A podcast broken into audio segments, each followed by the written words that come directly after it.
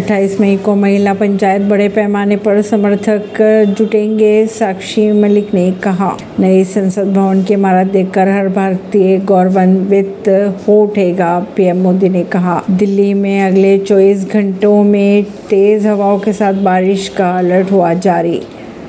आबकारी नीति मामले में मनीष सिसोदिया की जमानत पर अब उनतीस मई को होगी सुनवाई। उत्तर प्रदेश में ईदगाह और श्री कृष्ण जन्मभूमि विवाद के सभी मामलों की सुनवाई करेगा हाईकोर्ट। पैरवे के लिए न्याय मित्र नियुक्त किए जाएँगे। कोर्ट ने निचली अदालत से सभी सातों मुकदमों की त्रावली तलब कर ली है। अपर महाधिवक्ता मनीष गोयल को केसों के पैरवे के लिए न्याय मित्र नियुक्त भी कर दिया है। शाही ईदगाह और कृष्ण जन्मभूमि विवाद के सभी मामलों की सुनवाई अब इलाहाबाद हाईकोर्ट करेगा। यह आदेश न्यायमूर्ति अरविंद कुमार मिश्रा ने भगवान श्री कृष्ण विराजमान की याचिका पर सुनवाई करते हुए दिया। कोर्ट ने निचली अदालत से सभी सातों मुकदमे की पत्रावली भी तलब कर ली है।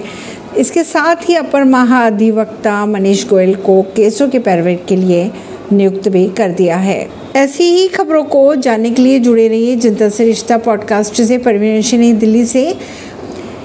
ऐसी ही खबरों को जानने के लिए जुड़े रहिए जनता से रिश्ता पॉडकास्ट से। परवीन नई दिल्ली से।